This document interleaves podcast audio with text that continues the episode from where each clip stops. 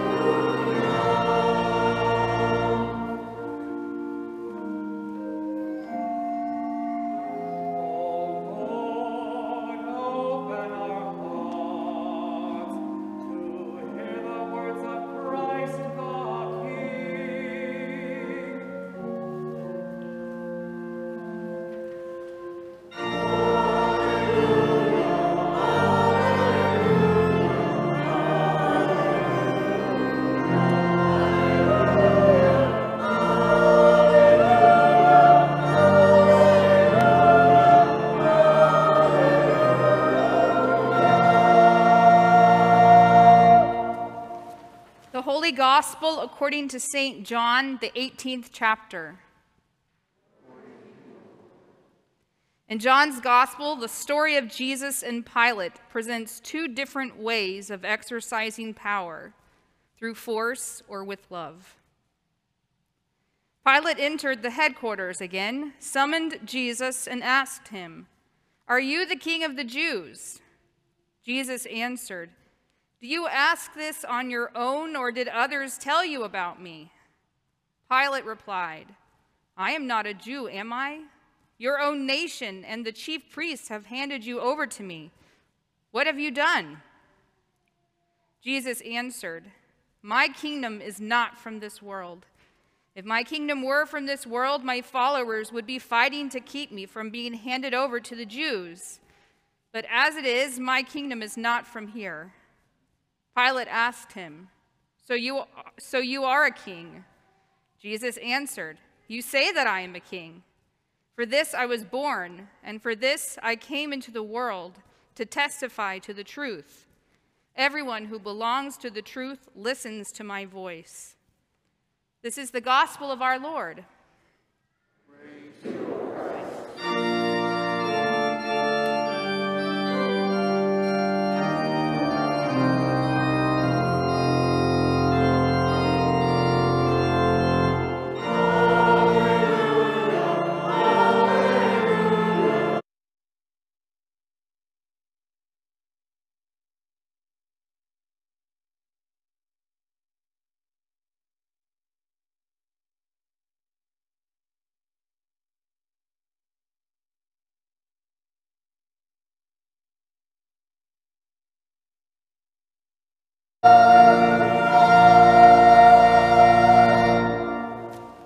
Invite you to be seated and welcome our kids up for a short message.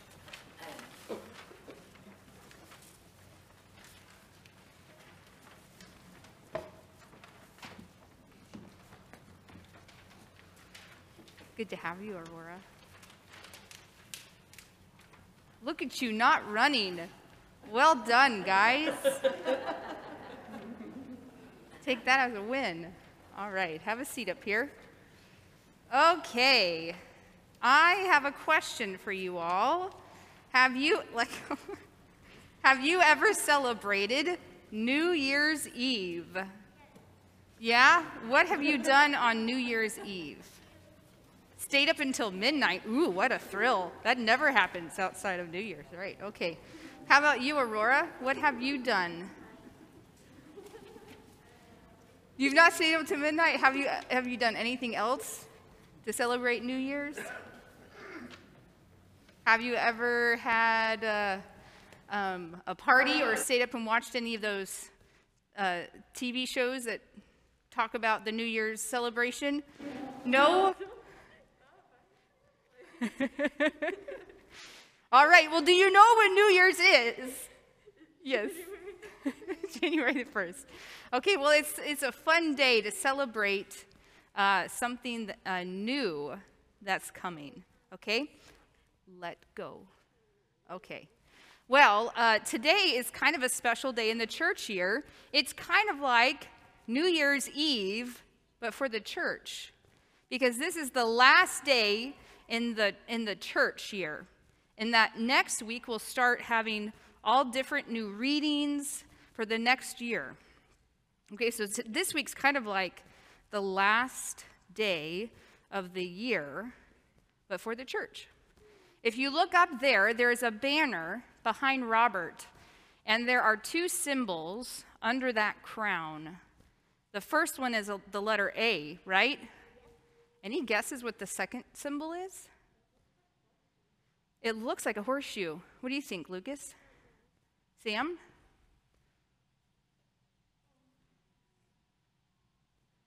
There are no wrong guesses. It's a Greek letter. Omega. It's the Greek letter omega, which is, which is kind of like the last letter in their alphabet. So they say alpha and omega, but we would say A to Z. Okay, in one of the readings today, God says, I am the Alpha and the Omega. I am the beginning and the end. But I'll tell you what, kids, what happens on the day after New Year's Eve? A new year begins. Everything starts over again. We may have said goodbye to another year, but we also get to say hello. Yeah? So, you know what? We, uh, you might remember some of the things that have happened over the years or how you have changed. But guess what? From the very beginning to the very end, God never changes. You all will grow, your attitudes will change, your favorite food will change, you'll move, but God will never change. That's a certainty. God will never change. Okay, so we're going to give thanks that though we change, God never does. God is always there for us, loving us no matter what, okay? So we're going to say a prayer of thanks. Let's fold our hands like this, and let's close our eyes and repeat after me. Good morning, God. You are everything and everywhere and always. We love you. Amen. All right, you all can head back to your seats. Thank you for coming up. Head back to your seat now. Come on. Oofta.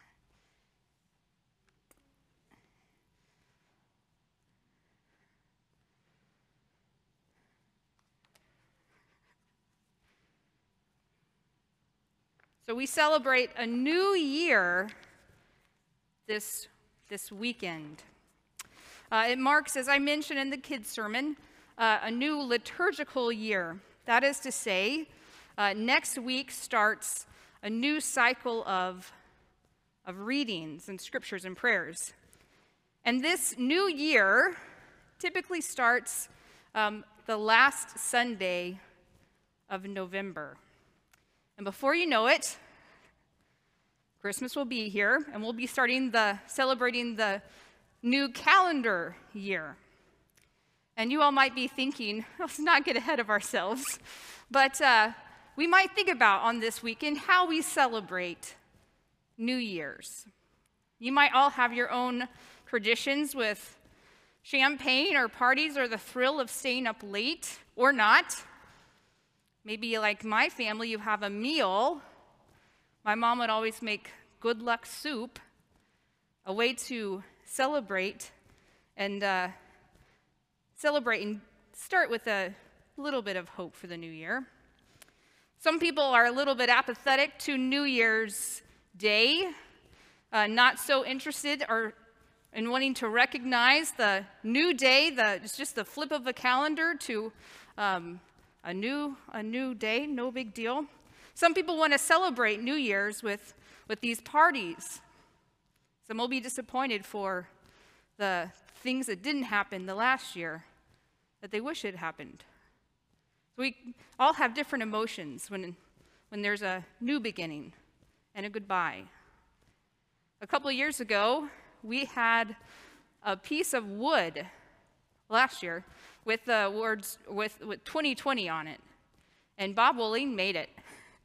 Um, and it's a tradition that we got from his family, where on New Year's Eve, you write the, the year that is ending on a piece of wood or you carve it or whatever, and then you burn it to say goodbye to that year and to make way for something new.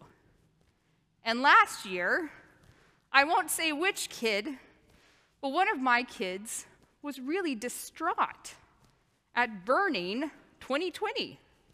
I was thrilled to burn 2020, but he was distraught, so worried about all the things that had happened that year that he was afraid he might lose.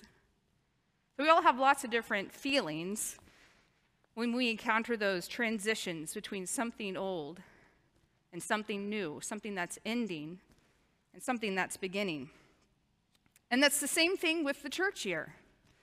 This year, we, uh, in the church, we don't necessarily celebrate the liturgical calendar, the scripture readings, but the festivals and the days. This week is Christ the King, the last day of the year. Next week is the first weekend of Advent, a time when we prepare for God coming into this world, into our lives. Well, in the Jewish faith tradition, they actually do have a celebration, a festival that marks their new year when they have their new uh, cycle, annual cycle of scripture readings. And this Jewish festival is called Simchat Torah. And it simply means rejoicing in the Torah. And on this day in the Jewish faith, they bring out, this New Year's Day, they bring out the Torah from their, uh, the Ark of the Covenant, which they have in their synagogues. It's a a holy vessel that holds the scriptures. It's the only time of the year that comes out.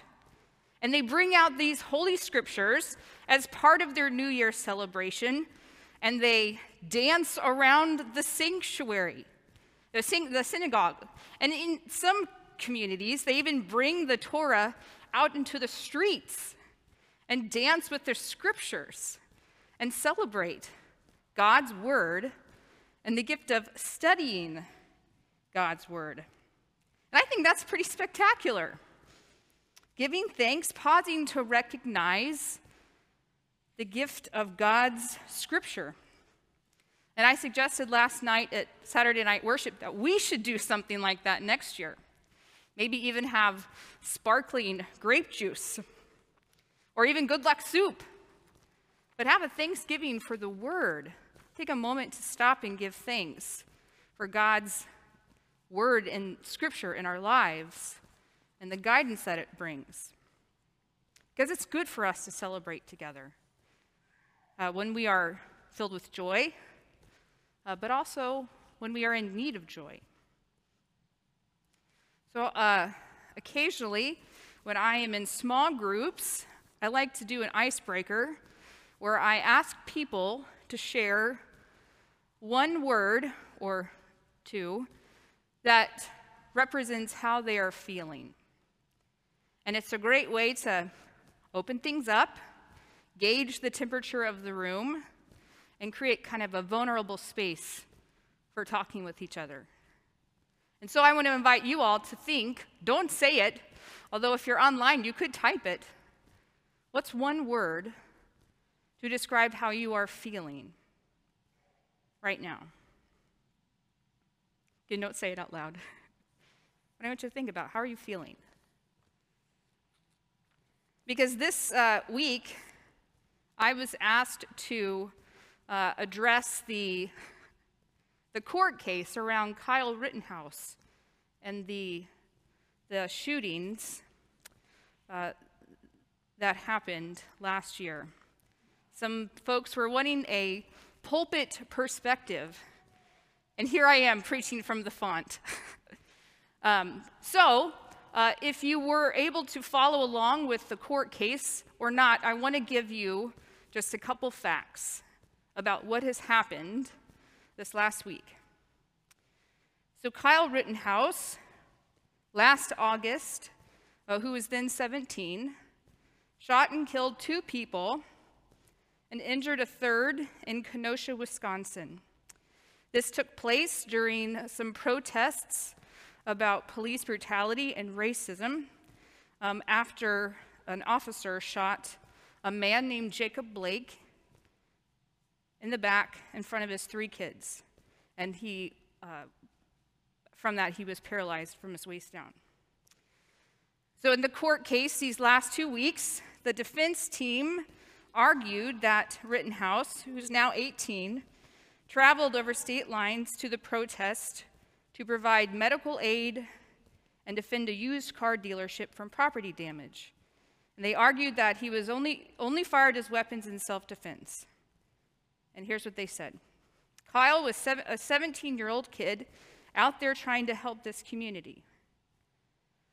The prosecuting attorney, Thomas Binger, told the jury this is a case in which a 17 year old teenager killed two unarmed men and severely wounded a third person with an AR 15, saying that Rittenhouse was not defending his home or family and had stayed out past Kenosha's citywide curfew.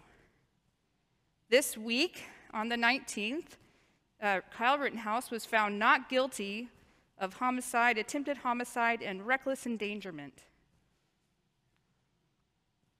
How are you feeling now? I imagine if I were to poll the congregation, we would see dozens of different answers, different feelings in response to this. And if you dared to brave social media, you would find that to be the case as well. There's a spectrum, a wide spectrum of people with different emotions for how this week went.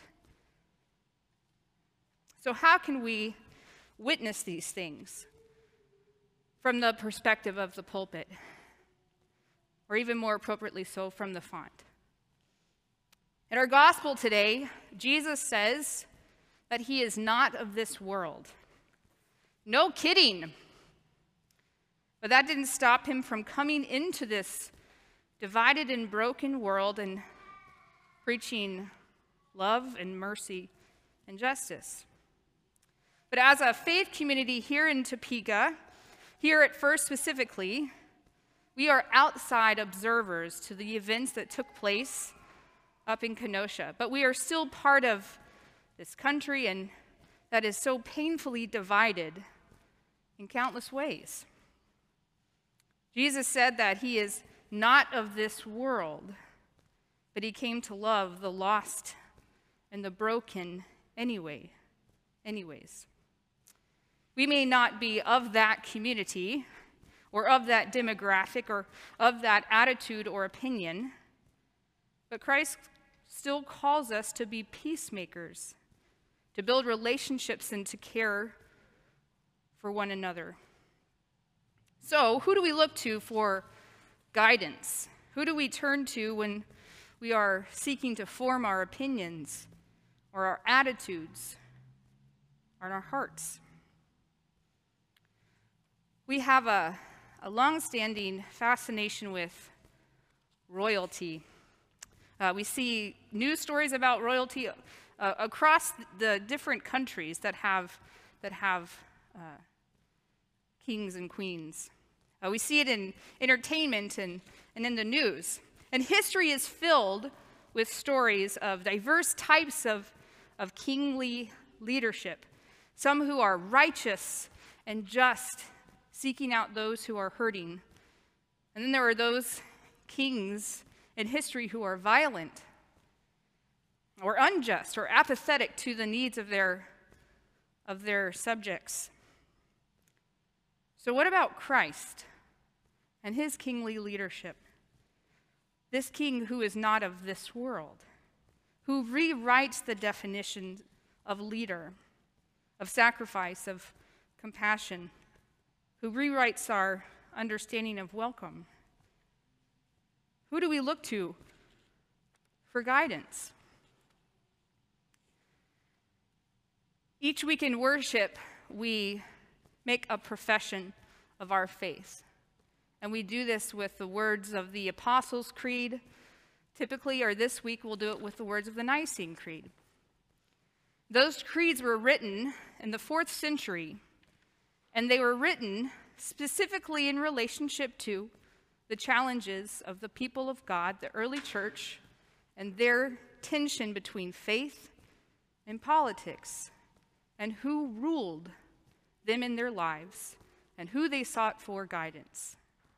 So when we read, I believe, or this week, and we'll read, we believe in God the Father, what they were saying and what we say is we're saying we believe in God the Father, not Caesar. We believe in God the Father. We put our trust in God, the Redeemer, not Caesar. We look to God for guidance, not Caesar. So, who do we look to? Who do we turn to when we form our opinions and attitudes and our treatment of one another? The people in the early church were struggling with charismatic distractions that would lead them from God's truth. And this is the case for each generation that followed, including ours. So, as God's people, looking from the perspective of the font, who do we follow? Throughout Scripture are numerous descriptions of the throne of God and who sits on it and who sits around it. Perhaps one of my favorites, uh, though, is the vision that Ezekiel has of the throne of God early in the, the early parts of that book. So the prophet Ezekiel had been in exile. The people of God had been exiled from Jerusalem to the region of Babylon. And Babylon was a place of sin, it was far from God. The people in that community had done horrendous acts and many things against humanity. And so the people of God, Israelites, were exiled into this unholy land. And in that place, Ezekiel has a vision. He's on the lakes, he's on a river bed behind tents that the people are living in, and he has a vision of a storm cloud that comes in to that place. And in the storm are four strange winged creatures. And each of the winged creatures have four heads. And underneath each of them is a wheel. Now, these wouldn't be the typical wheels of that time that were simple and moved forward. These wheels could move every way up and down and side to side. A strange idea at the time. And the four winged creatures with four heads over the four wheels, above that was um, a throne. And on that throne, Ezekiel says he saw a human like creature glowing and shrouded in fire. And he realized that to be the appearance of the likeness of the glory of the Lord, riding on his royal throne. Now, that in itself is a radical type of image for the people of God. Strange creatures, strange engineering. But what was most scandalous about that was that the throne was in Babylon, not in the holy city far away from this place that people believed God would dwell. It was outside their kingdom. This is our God and King, who we look to and follow, who may not be of this world, but comes into it, into the places of abundance that we consider holy but also into the places of scarcity and pain and abuse and injustice. Our gospel reading today ends with verse 37, uh, this dialogue between Jesus and Pilate.